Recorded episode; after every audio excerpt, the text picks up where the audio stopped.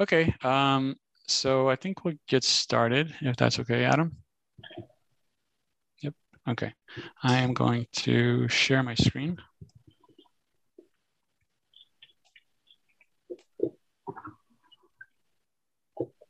Okay. Uh, so the topic tonight, for the most part, is going to be related to the uh, public meetings, the public and stakeholder meetings that we're planning for the end of June. Um, the the meetings are tentatively we don't have firm dates yet, but we're targeting the week of June 20th. Um, and the meetings are going to kind of come in a couple of different. Uh, sorry, if you're if you're not, if everyone, everyone could mute, or maybe Adam, if you could mute everybody, I'm kind of hearing some feedback. So the meetings um, are going to be, the format of the meetings are going to be a combination of uh, sort of traditional public meetings. Well, when I say traditional, they're going to be virtual, so maybe not so traditional, but they're going to be public meetings that are open to everybody. Uh, and then a group of focus group meetings that are going to have invitees, but they are also going to be open to the public. So if um, if somebody can't make the over the, the general public meeting, um, they are welcome to uh, join one of the focus group meetings.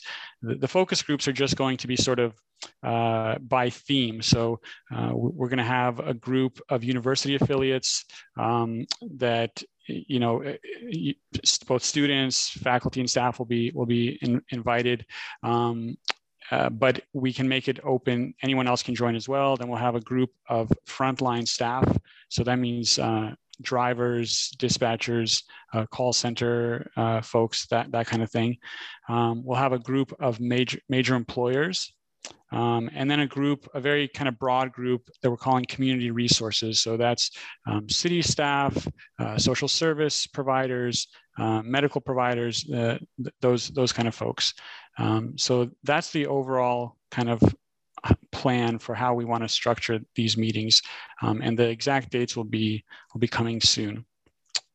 Um, so the meetings are going to have a formal part, uh, a presentation, and then toward the end, there will be more of a, a, back and forth open discussion where we will have a series of questions that we'll kind of seed the conversation with, but it'll be more um, open uh, back and forth. The, the overall purpose of this first round of public meetings are both to inform people about the study and kind of its, its goals and so on, and also for us to, to kind of hear people's perspectives, um, their preferences, their priorities, and, and so on. And so tonight I want to go through the, the presentation that was developed for the public and focus group meetings.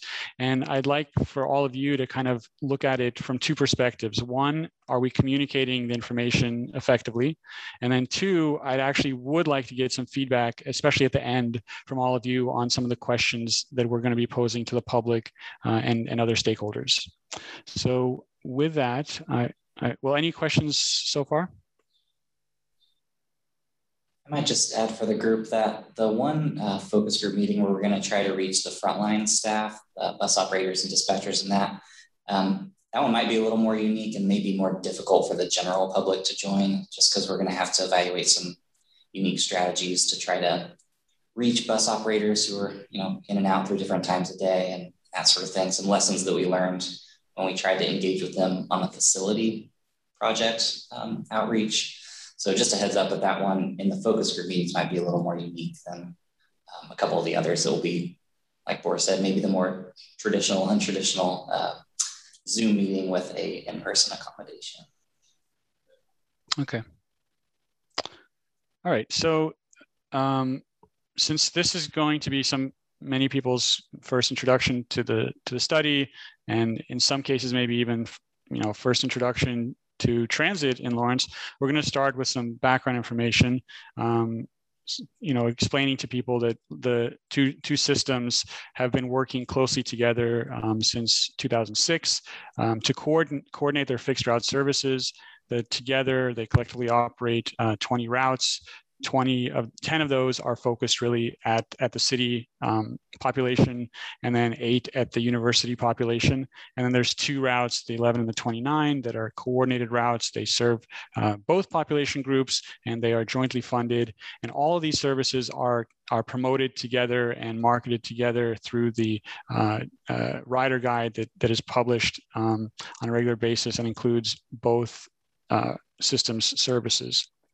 Um, so prior to the pandemic, ridership uh, the, on the two systems was approximately 3 million passengers annually. Um, obviously, that's been down, you know, since the pandemic, but hopefully it's on the upswing again. Um, one really key kind of background uh, piece of information for, for our study, for this study right now, is the new transfer center that's being uh, developed at the southeast corner of Bob Billings Parkway and Crestline Drive. So that's you know something that we're going to be taking into account uh, throughout the study uh, to ensure that the um, new the, the, system, the recommendations that we develop. Um, incorporate the new facility. So the, the new facility will definitely reduce the role. It won't eliminate the role, but it'll reduce the role of the library as a transfer hub. Um, it'll also necessitate uh, as I mentioned, a reevaluation of the current transit network to make sure that it syncs well with the new facility. The goals of the study um, that we're doing now are to analyze at, at, sort of the most basic level to analyze the existing system, um, to identify the strengths, weaknesses, and, and opportunities for improvement or expansion, um, as well as to develop service improvement recommendations that would not only improve the efficiency overall of the system, but as I mentioned, also ensure this smooth integration of the uh, new transfer facility. Um, we're going to be, over the course of the study, looking at innovative ways and innovative uh, technologies to improve mobility in the Lawrence region. So that could take a lot of different forms, um, including ride hailing integration. So ride hailing is like Uber and Lyft and, and those kind of services. Um, I'll talk a, a, bit about that in, in a minute. Um, or microtransit, which is um, a new emerging type of uh, approach to transit service that uses um, app-based demand response uh, service. And I'll explain that in a second as well. Um, the uh, the the other the last last piece that I want to mention here is that we do want to um, assess the the budget and service impacts of implementing a fare free system. That's been a topic of discussion um, in Lawrence for for a bit now, and we want to make sure that everyone is sort of clear on uh, the impacts of that if, if that's the decision that's that's taken down down the road. Um, so the approach that we're taking for this study is to try to assess three kind of primary um, data sets. One is, is the market, the, the market analysis that we're doing. Uh, the second is a service analysis. And the third is stakeholder outreach. So those are all kind of co-equal data sets that help inform us um, of the key issues regarding transit and mobility in, in this community. So I want to talk about each of those individually. So first, the, the market analysis. That is um, uh, an assessment that's ongoing. Um, we're going to be sharing a draft memo with all of you, the, the advisory group, um, in uh, the next few weeks um, of this of the market analysis. Um, one key metric in the market analysis is what we call transit potential. So transit potential is uh, kind of a measure uh, of density because transit transit service generally works best um, and it's most efficient in areas where you have high concentrations of people and businesses. Uh, so this map on the right shows what we call the transit potential index. Um, it's a composite of population and employment density. Um, and it's an indicator of the viability specifically of fixed route transit service. So as a rule of thumb, for fixed route transit service to, to be effective, you want at least five people or jobs per acre. So on this, uh, or sorry, more than five people or jobs per acre. On this map, the yellow areas are the areas that have that sort of minimum density. And then areas that are orange or red have higher density than that. So, you know, at first glance, what we look at is the footprint of the of the system. So you can kind of see the outlines of the existing routes, and you can see that the footprint uh, corresponds you know fairly closely to areas of the community where you do have that sort of minimum density to support um, fixed route service. Uh, there are some areas that are green, so green areas are areas that have lower uh, density than what we typically would like to see for fixed route service. These are areas where sometimes it makes sense to consider a different type of approach, not necessarily fixed route service. And I'll um, kind of get into some of these other types of services in, in just a second. The, the other metric that we look at in addition to transit potential is what we call transit need. So transit potential, like I said, is density overall of, of employment and population. Transit need is looking at concentrations of specific population groups or population subgroups that tend to have a high propensity to use transit. So that includes zero vehicle households, uh, persons with disabilities, low income populations, youth, young adults, and older populations. Um, I should also mention that minority uh, populations is something that we uh, will consider, but not in the early stages of the of the study, not not in the terms of identifying need, because these other metrics are, are really good proxies and in many cases better proxies than minority uh, as a standalone metric for where there's a, a, high need for transit service. Where we will look at minority population though is after we have scenarios developed um, to improve service, we will uh, make sure that those scenarios are, tr are treating, uh, you know, are not uh, negatively impacting minority groups, for example, in the redesign process. So it's, it's be, it will be incorporated um, as we develop scenarios rather than when we're just assessing um, the individual routes. Okay. So um, the as we move on to, to the service analysis piece, um, as we move from the market analysis, which really kind of strips the service away and just looks at the potential of, of the community to support transit service overall, uh, then we move on to the service analysis, which looks at how every individual route is actually doing today, um, or let's say pre-COVID, um, in terms of metrics like ridership, uh, productivity. Uh, so productivity is, is a measure of ridership per hour or ridership per trip. Uh, ridership alone doesn't always tell you the full story because you want to understand how much did you have to invest in a route to, to, to get back the ridership that you have. So that's why we look at productivity in addition to ridership. Um, on-time performance, that, that's a key metric. It's a measure of the reliability of, of a service. Um, and, and so we, we look at on-time performance both in terms of early trips and late trips. Sometimes um, being early is worse than being late because if a bus arrives at a bus stop before a person even got there, then they may have quite a long wait before the next arrival. Uh, network connectivity, that's another thing we're looking at. Um, that's kind of looking at at key key points throughout the system are people able to make connections um, from one route to another especially along the most prevalent travel patterns and then as i mentioned environmental justice so so that is something that we'll be looking at um, at the uh, at the point when we've developed service scenarios and we'll overlay similar to this map here which shows the current service we will overlay the recommended or the two scenarios, two preliminary scenarios over the system, over the um, uh, over the community and and make sure that the changes that we are implementing do not negatively impact um, minority populations. I might add just a little context to that, Boris, just for the mm-hmm. group. There, you know, the, the city's been going through development of a new strategic plan and a, a large number of key performance indicators on how we implement that plan. And um, the particular commitment area about equity and equity and inclusion really puts race at the forefront of what we're trying to do. So, so even beyond just making sure there's not negative impacts in those areas, um, there, there will be a measure that, that pushes us to put maybe not fixed route service through all EJ zones, but access to transit. So we, we may be doing on-demand microtransit type service in those areas, but there will be um, through this process, there's certainly going to be intentionality from the city on how we increase the percentage of the households in those areas that can easily access transit, whether or not that's a fixed route bus or an on-demand bus. But sure. just to provide a little context for you all from the city strategic plan perspective, because that's been a long process that in a lot of ways is still ongoing, um, but is something we're trying to kind of implement as we build almost. Sure, sure. Yep. Um, okay.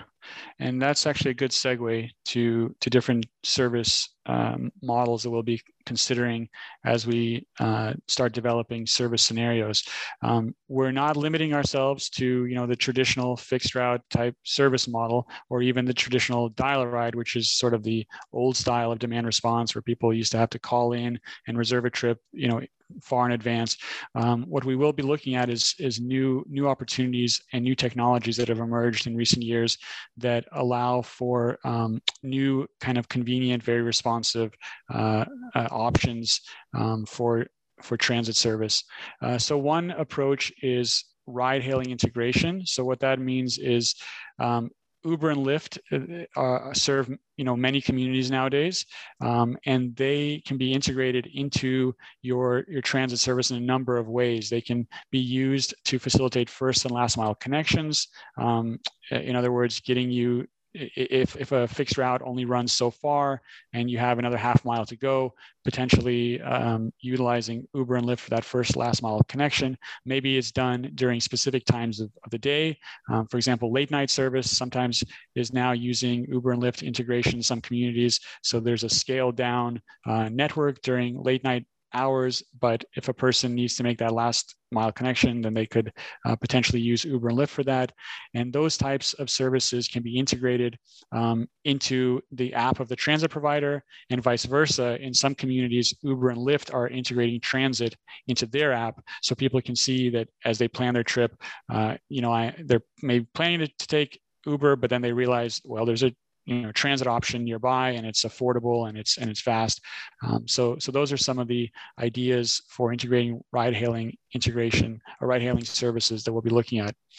The the other uh, service model is microtransit that we'll be examining. So microtransit is a technology-driven demand response service. It's actually very similar to Uber and Lyft, but it uses a specialized fleet of vehicles. So it uses uh, small buses or vans uh, or minivans to provide a service that is more um, branded uh, and more, I guess, in some cases, vetted, I guess you could say, than than uh, Uber and Lyft, um, because there's a set number of vehicles and there's a set uh, group of drivers that, that operate this service. Um, but as far as the um, interface, it is, it is quite similar to, to Uber and Lyft. So these are just some uh, examples from other communities of what microtransit vehicles look like. Okay. Um, so the, as I mentioned, the, you know, those three three data sets we're looking at is, is the market analysis, the service analysis, and the third one is, is stakeholder outreach. So stakeholder outreach is key here because um, those first two data sets are very much you know technical analyses they're, they're number crunching i guess you could say uh, understanding the, the demographics understanding the ridership but there's always these intangibles that we can't understand from the service analysis, the only way we can understand those things is by talking to the community, to the stakeholders. So we have actually already started the process of, of collecting feedback from stakeholders. Um, we launched a, a survey online um, geared at this point toward the university community because we wanted to get get them sort of engaged before they leave for summer break. Um, so there's a survey online now at, at this um, at this link. It's hosted by the Lawrence Listens platform, which is a platform that's used uh, for, for surveys throughout the community.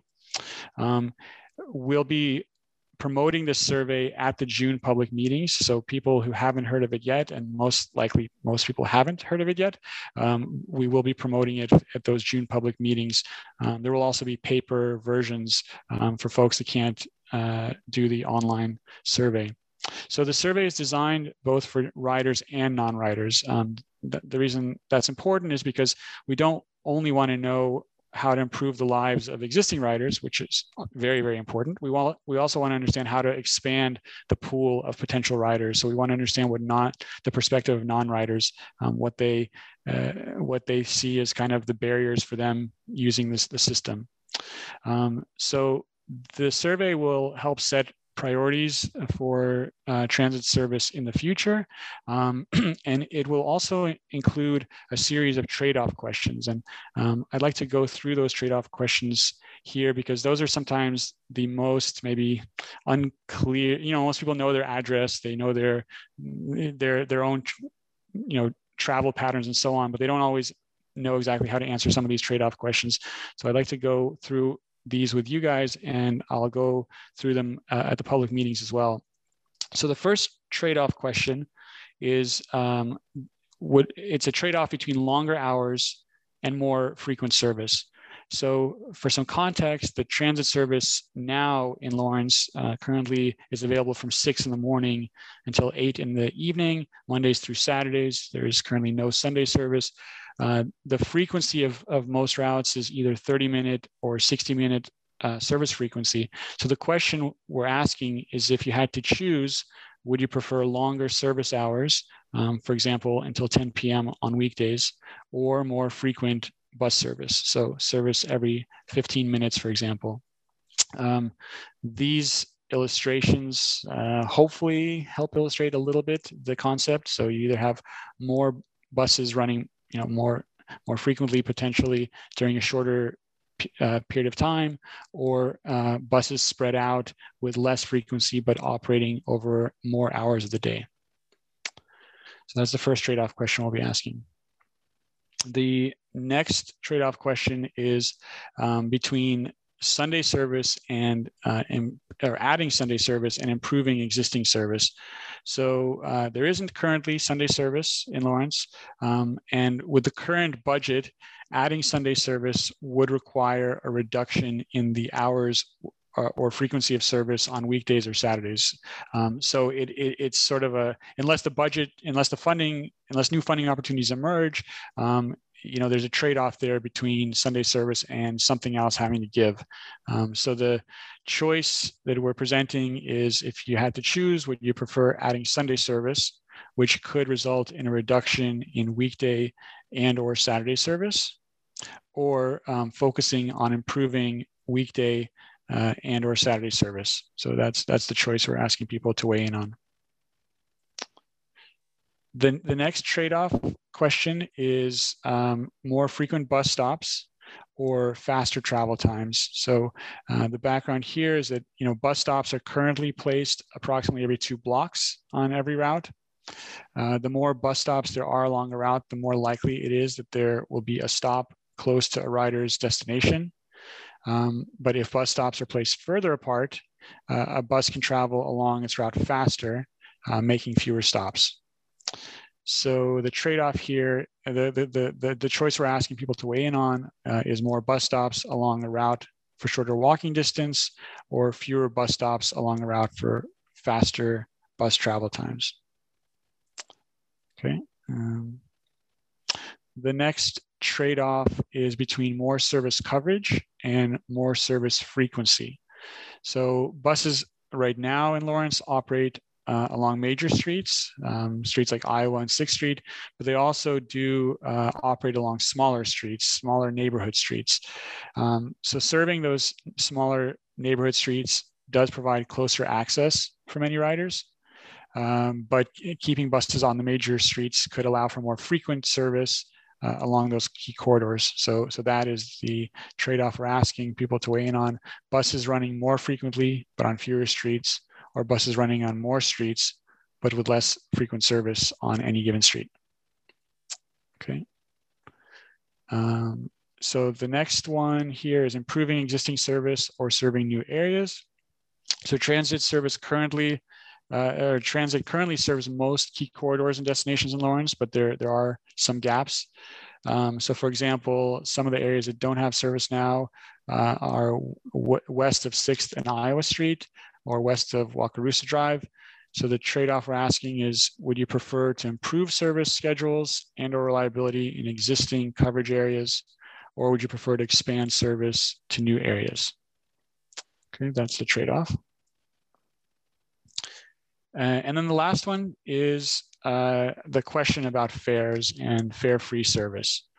So transit service is supported by a number of funding sources, uh, including onboard fare payments. So a reduction in any of these uh, funding sources could impact the ability to provide or maintain the current levels of service.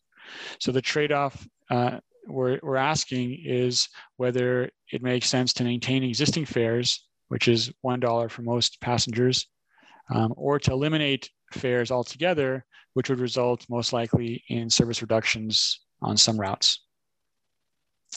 Okay, um, I'll pause there to, to, to see if the questions, the illustrations, if, if all that makes sense to you guys, um, or if you have any suggestions.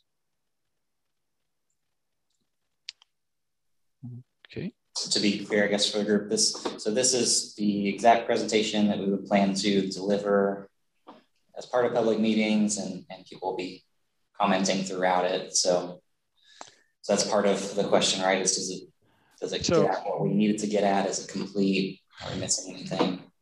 Right, right. So the this um, the these are meant to prepare people for the survey that they will then you know hopefully they'll encounter these questions in the in the survey whether they take it online or on on, on paper um, but this discussion at the public meetings or the focus group meetings will prepare them for that um, the the back and forth at the meetings will actually likely be the next well if there are any questions about this certainly we will address them.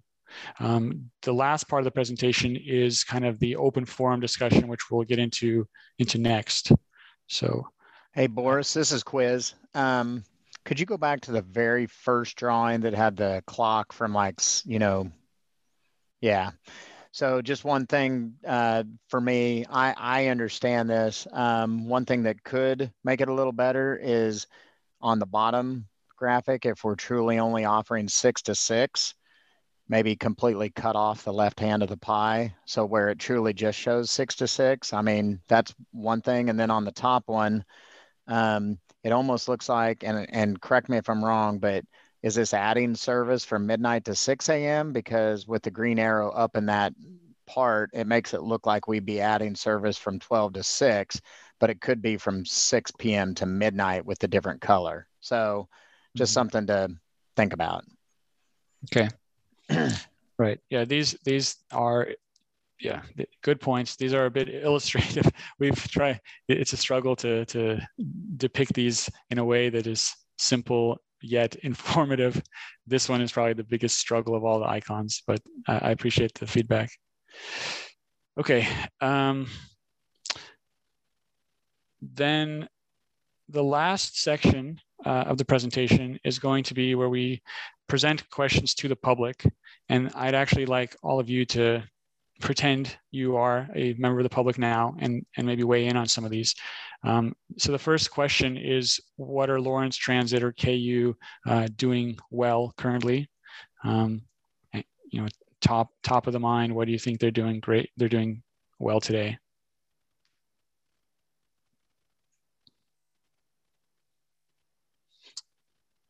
We can go. We can just, I guess, go through them, and and you guys can either weigh in or, or let us know if there's any uh, if they're clear or not. The, the, the next question that we would pose is uh, how could Lawrence Transit uh, or KU serve the community better? So after we you know, start with a, with a positive, we'll uh, allow for some opportunities for uh, weighing in on what could improve. Um, presumably these two questions will take some some time because people will have you know hopefully a lot to contribute uh, on these on these two. So we'll document what they're saying in terms of positives and negatives um, and then we'll ask them we'll, we'll, sort of circle back around and say okay you know we've heard all of these ideas uh, in terms of what could improve. So if we had to choose if we had to prioritize of all the things that people listed what are the you know top two or three that would be maybe there's some consensus among the participants on what the top two or three are that um, that uh, should be focused on in, in coming years. Um, then we'll ask questions about the um, information that people have and whether the the current system is easy to understand, whether people have the, the tools they need to navigate the system, to understand how it works, um, to use it effectively. Um, and we'll also ask about the environment, the passenger environment. Do the current uh, riders or do, do, current riders believe that um, the two transit systems provide an inviting passenger environment. And I know you guys have been investing recently in beautifying um, some of the shelters, so maybe we'll hear about that um, here. Um, and then the last question is if people have seen anything at other in other communities, other systems that they think could serve as a good model for Lawrence. Um, obviously, we'll need to temper expectations. You know, we inevitably hear about monorails or you know whatever other type of rail rail service that people have seen in other places, um, but often there are some things that people see in other places that they visit they think oh wow that's really that's really great um, if we did that in Lawrence, it would really improve the uh, the, the service experience. Um, so those are those are the questions that we'll throw out as seeds uh, in a way, but we'll open it up to you know anything that people would like to discuss regarding transit service in Lawrence, um, either on Lawrence Transit or, or KU. Um, any thoughts about the about these questions and, uh, and this approach?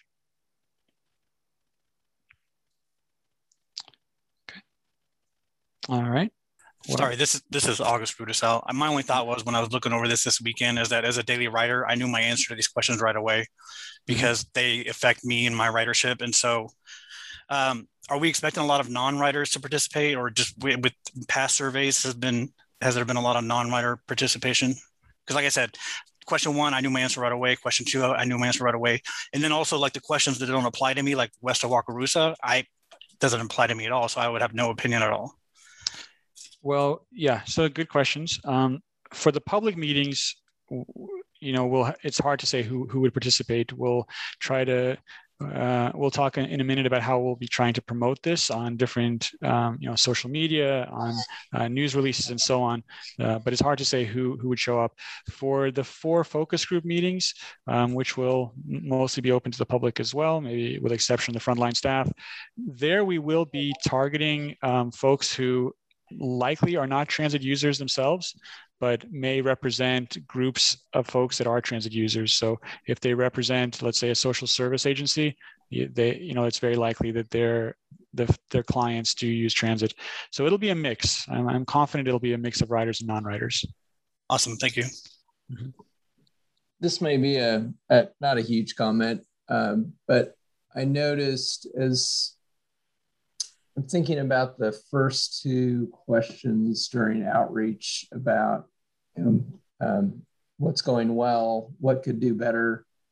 Then it jumps to the statement about the goals. And then the next two questions kind of also seem to be about are we doing this well or are we doing this better? So I wonder if those two questions you know, fit a little better with the first two questions and talking about what are we doing well, what are we, uh, where could we improve? Mm. I also wonder, particularly if there are individuals who don't regularly use transit, but we all mm. might have some perceptions around barriers.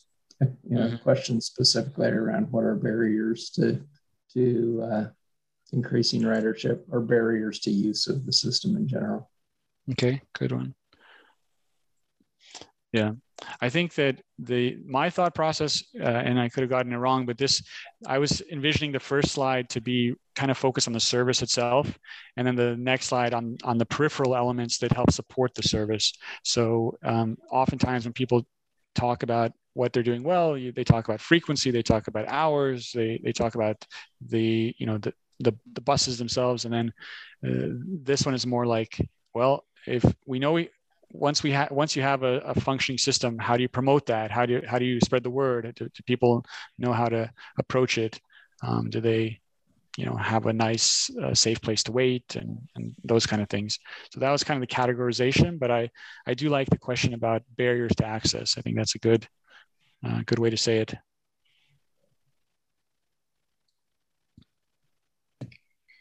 Um, this is Laura McCulloch. I'm wondering if there would be an opportunity in the questions to ask about a question regarding if there was one change that we could make um, um, to increase or improve ridership um, or to, that would um, encourage you to to ride transit or something like that like what would it be to engage those people who don't necessarily use it. I know that's kind of in the survey already but if we're getting some open-ended responses here that might be um, something that would be of interest. Um, i also just wanted to mention and i don't know this is really not um, part of the, the topic of the presentation because I know the presentation is really getting at um, preparing people to take the survey. But whenever I have communicated with other people regarding some of this route redesign work, one of the major things that always comes up, as you probably are, are somewhat aware by now, is the transit amenities and the, the stops and the seating. And so I didn't know if it would be worthwhile to say, like, you know, our next steps might be. Um, improving the transit amenities down the line or something like that just preparing them that, that you are familiar with with um, that issue in the community just to kind of um, let people know that it's something that that is being worked on now. Mm-hmm. okay. Yep. Um, I, I, think that is uh, that's a good good point. Um, so we don't want to just throw this out here about you know do, do you have an inviting passenger environment, but also emphasize that there are improvements that are ongoing um, and, and let people weigh in on those. Uh, Laura, your, regarding your first comment, I'm just curious um, if others uh, kind of share that, that, that maybe two or three most important goals is still too broad. Like when we, uh, again, presumably these two questions will open up a lot of, you know, put a lot of ideas out there. Should we then say, okay, out of all to all those ideas, what is the top priority versus two, two or three? You think that'll help focus people's attention?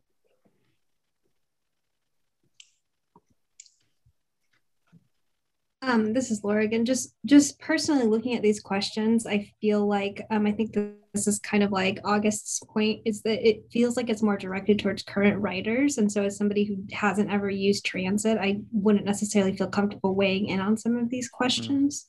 Okay.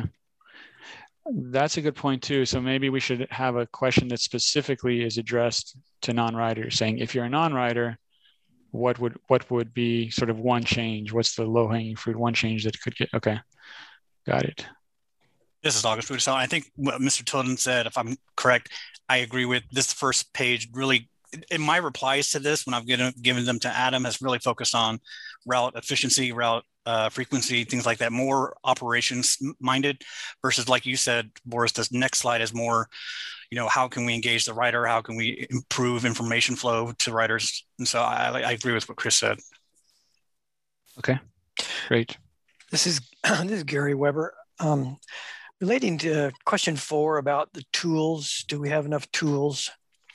Um, it might be a good idea. If people, especially if you're not familiar with the bus, won't know what you mean by the word tools. So mm. it would it might be helpful to have uh, uh, parentheses with maps, brochure, apps, website, etc., so that they'll understand what what you mean by hmm. tools. Mm. Yeah, good point. Okay. Okay. Any other thoughts? Has anybody, just out, of curiosity, has anybody taken the survey yet? Yes, I've taken it. Okay.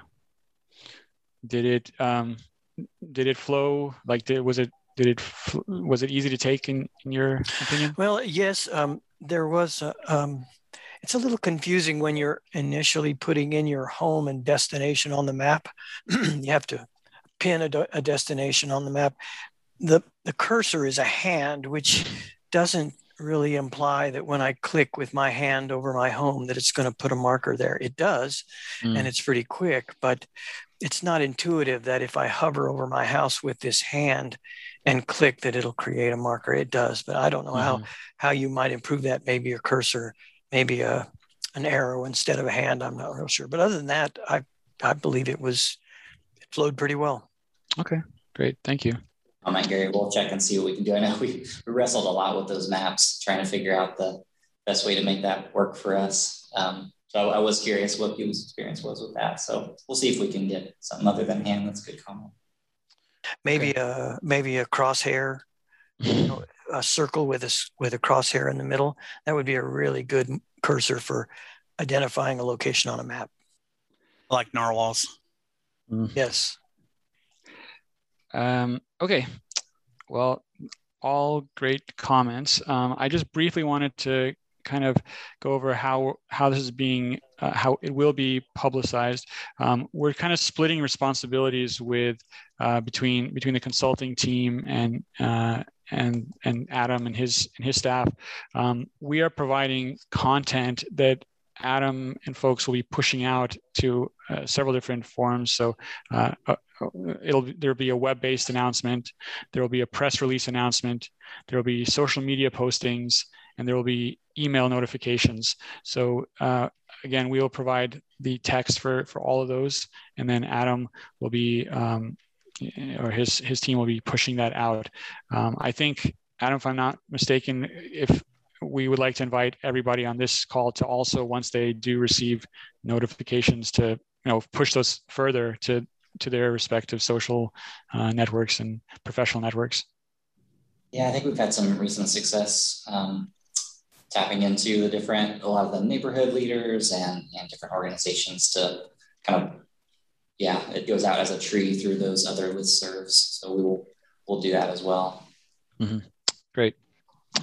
Okay, um, so I think we have about 15 minutes left. So I wanted to uh, talk about one other thing, not related to the public meetings, but related to next steps. Um, we will be uh, so as, as I mentioned, right now we're focusing, we're wrapping up actually the market analysis, which is going to be the backdrop for the for our service analysis. Um, as we jump into the service analysis, we'll be per, providing you guys and producing what we call route profiles. And these are kind of uh, diagnostic tools that, that we use. They, as we put them together, it, it helps us understand what's happening in the system, um, but it also then is a tool that, that you guys and, and Adam staff can use going forward to, to really have a diagnostic assessment of, of every route uh, in, in detail. So this is an example of what the route profiles will look like. There's going to be a packet of them, uh, one for each route. Um, they have a description of the service, uh, key points that are that are served by every route. And then they have a number of, of metrics that look not only at what each route is doing, but how it ranks uh, among its peers. So um, the metrics that we're looking at are, are total boardings, uh, passengers per hour. This is kind of what I mentioned earlier, where you, ha- you have to look at both ridership and productivity to get the, the, the full picture. Um, passengers per mile, passengers per trip, um, and then we will, we, uh, uh, here down the side, we have operating characteristics, key operating characteristics, which are things like the hours of service. We call that the span, um, frequency on different days of the week, um, and then on-time performance. So for every route, we will uh, document, you know, the percentage of trips that are early, uh, on time, and late. Um, and then some annual statistics as well. So annual ridership, annual operating cost, revenue miles, and revenue hours. Then for a few of the metrics, we will dig down even further. And rather than looking at it at the system or route level, we'll be looking at it by stop and by trip. So for example, this is showing weekday ridership by trip. Um, you know, we look at it by trip because we want to understand how does the ridership compared to capacity, for example. Um, if you, you know, typically a transit bus will carry 30 or 40 passengers depending on the size of the vehicle. Um, so we want to understand how many people are riding per trip, which times of the day do you have higher ridership? When do you have lower? Does the frequent is the frequency justified? Do you need more frequency or less frequency based on the ridership that we're seeing? And then the same goes for ridership by stop. So this is really where the market analysis and the service analysis sort of come together because we when we look at ridership at the stop level, we can identify segments that maybe are productive and others that are not. And if a segment is unproductive, we can look at that the market analysis pieces. So points of interest, for you know, where are the shopping centers, where are the medical facilities, what is the density um, that is kind of you know underlying these these routes. If you if we identify an unproductive segment can we move it a block? Can we move it three or four blocks to better align the service with the market? So so that's the um, the aim here. And then in each profile there will be a section uh, where we have a bullet point list of strengths weaknesses and opportunities. Um, these opportunities then get grouped into the next step of the study, which is service scenarios. So uh, first we develop these opportunities by route, then we go back and we, we, we take these opportunities and say, okay, let's put, you know, one set of opportunities together into one scenario, kind of based on a theme. Maybe we have a theme that is um, more heavily emphasizing uh, fixed route improvements and another theme that's maybe expanding some you know venturing out into microtransit or you know other uh, types of service. And and so that's how the service scenarios will, will come together.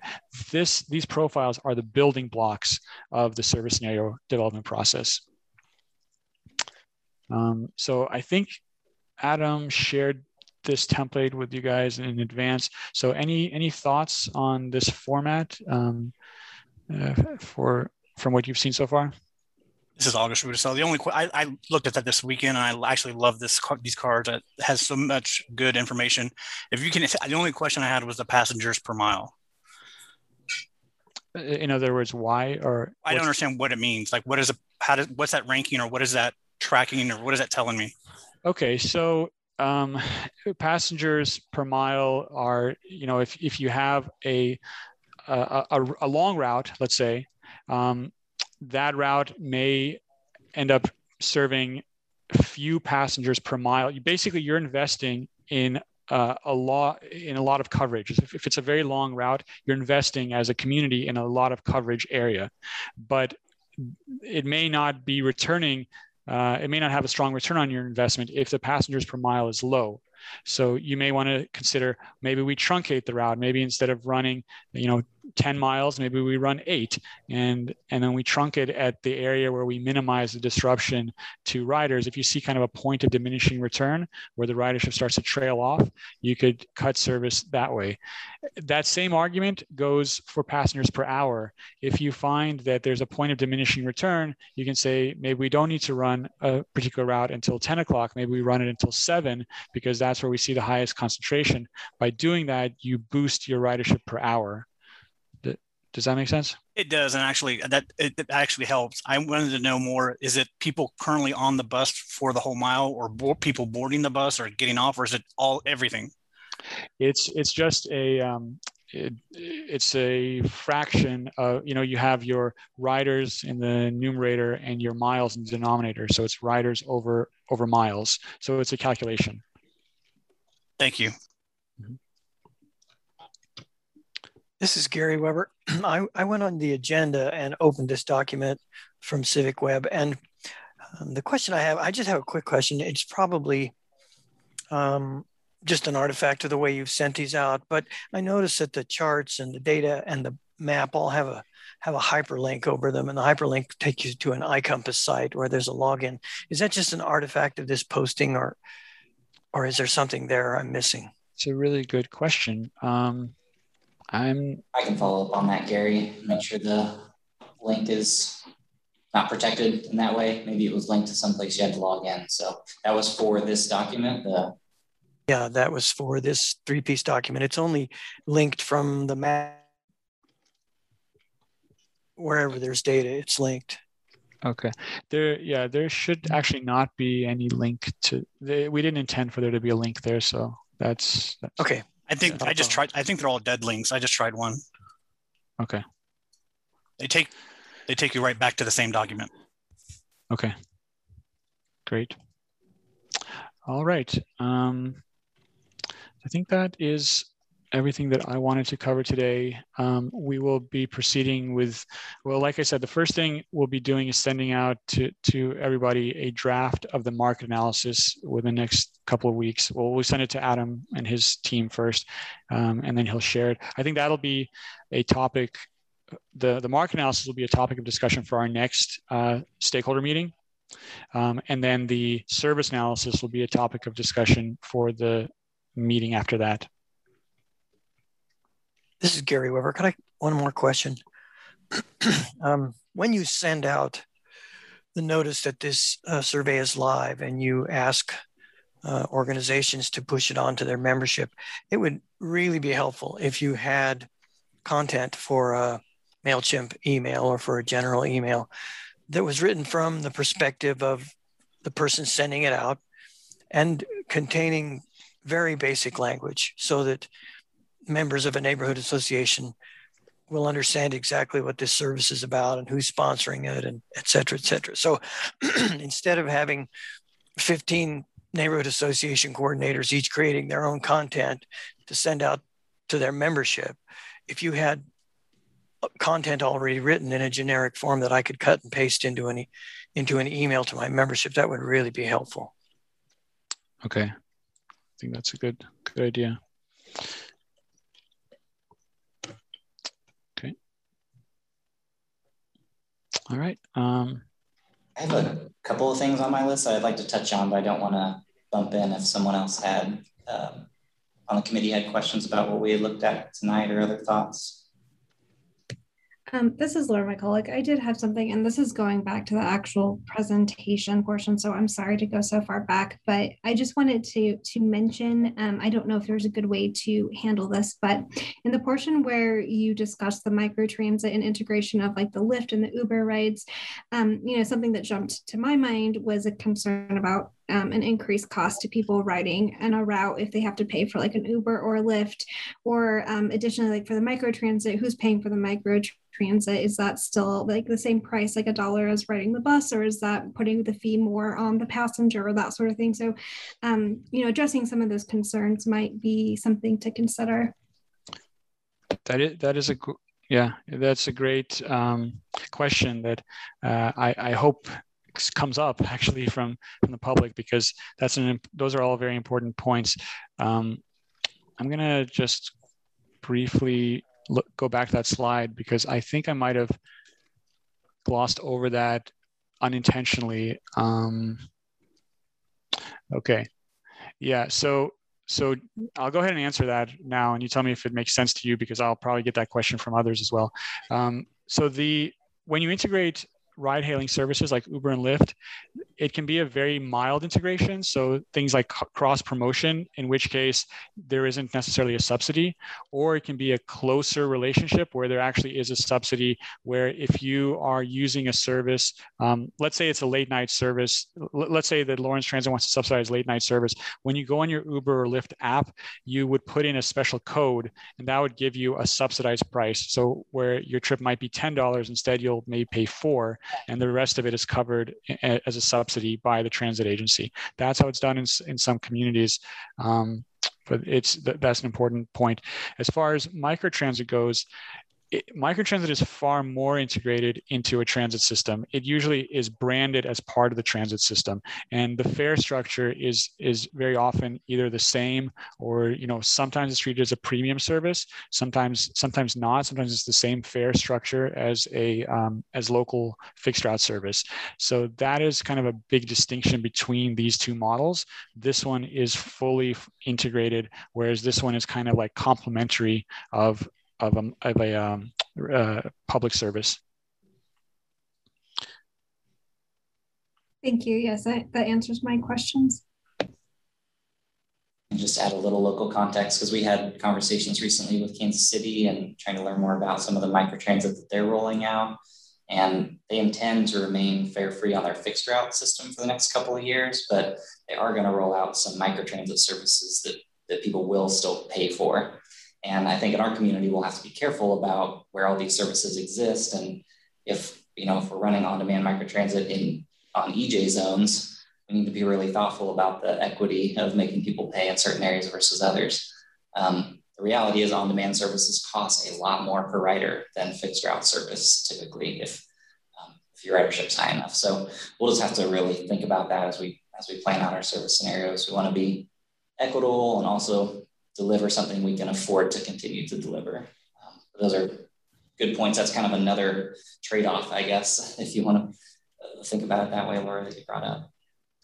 It also just kind of to loop things back to the diagnostic route profiles, um, what Adam mentioned there, the cost per trip or the co cost per passenger, that's the kind of thing we're looking for in the diagnostic route profiles. If we identify a service that has dropped to, you know, passengers per hour to, to a level that we typically would see with microtransit, then, then we would really start having to ask ourselves, does it make sense to provide fixed route service in this corridor, or is it more suitable for, for microtransit? So those metrics like cost per passenger, passengers per hour, passengers per mile, those th- th- this is another reason why those are important. Carol Bowen, I have a question. I lost track of the comment about um, how we are going to identify barriers to using public transit. What kind of questions are we going to ask? Uh, right. So, so somebody suggested that um, rather than talking, or maybe in addition to asking the question of how transit could serve the community better, um, ask an additional question what are the barriers especially if you're a non-rider what are the barriers to to access? Why are you not why are you choosing not to use transit service? Um, although it could be for riders as well. Some people do overcome some significant barriers to get to to transit.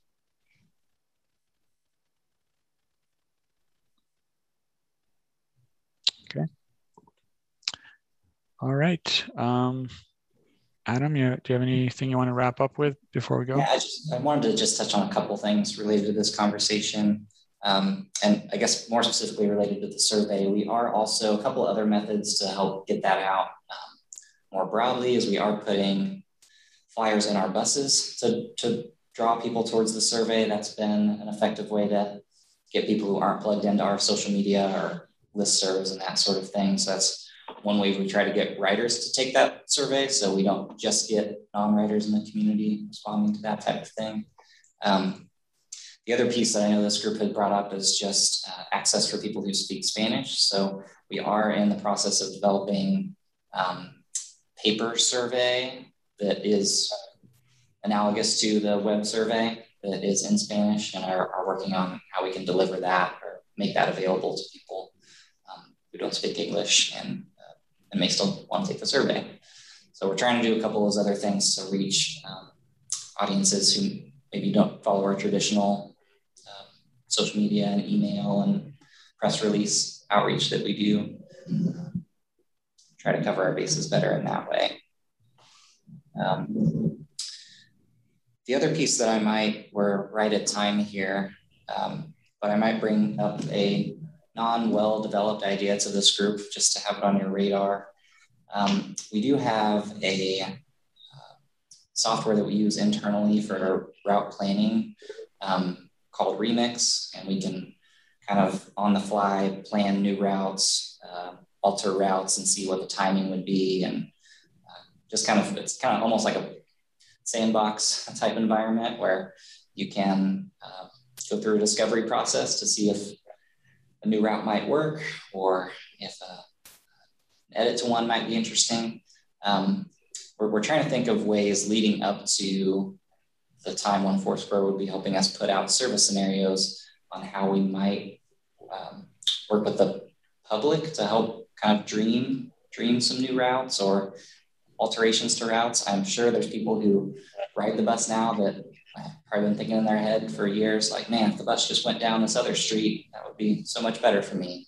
Or people who don't ride at all, if a route went down this corridor, that would be so much better for, for Lawrence Transit. So on the staff side, we're trying to think of ways we can um, leverage that tool and, and get people to help us uh, think outside the box beyond the, there's a lot of analytical things we're doing to, to kind of frame a well-functioning system. Um, but also I think some of that qualitative insight from from people on a more personal level is something we like to try to do if we can. So I see Melissa on the screen. We might be working with you all at the library to figure out how interaction like that might happen in a place where people can access. Uh, but we'll just keep that open. If you have, if any of y'all have thoughts along those lines, the general idea of, of, the, of the public at large helping um, draw new routes or alter existing routes. Um, don't be afraid to send me an email with your thoughts and we can try to figure out how to make that work. Okay. All right. Well, thank you all for for all the comments. Really, really good feedback. Uh, I'll make some revisions to this to to the presentation before uh, June, and we'll work to finalize the dates and send out the, uh, the invite information for the public and focus group meetings. All right. Thank you all. Have a good night.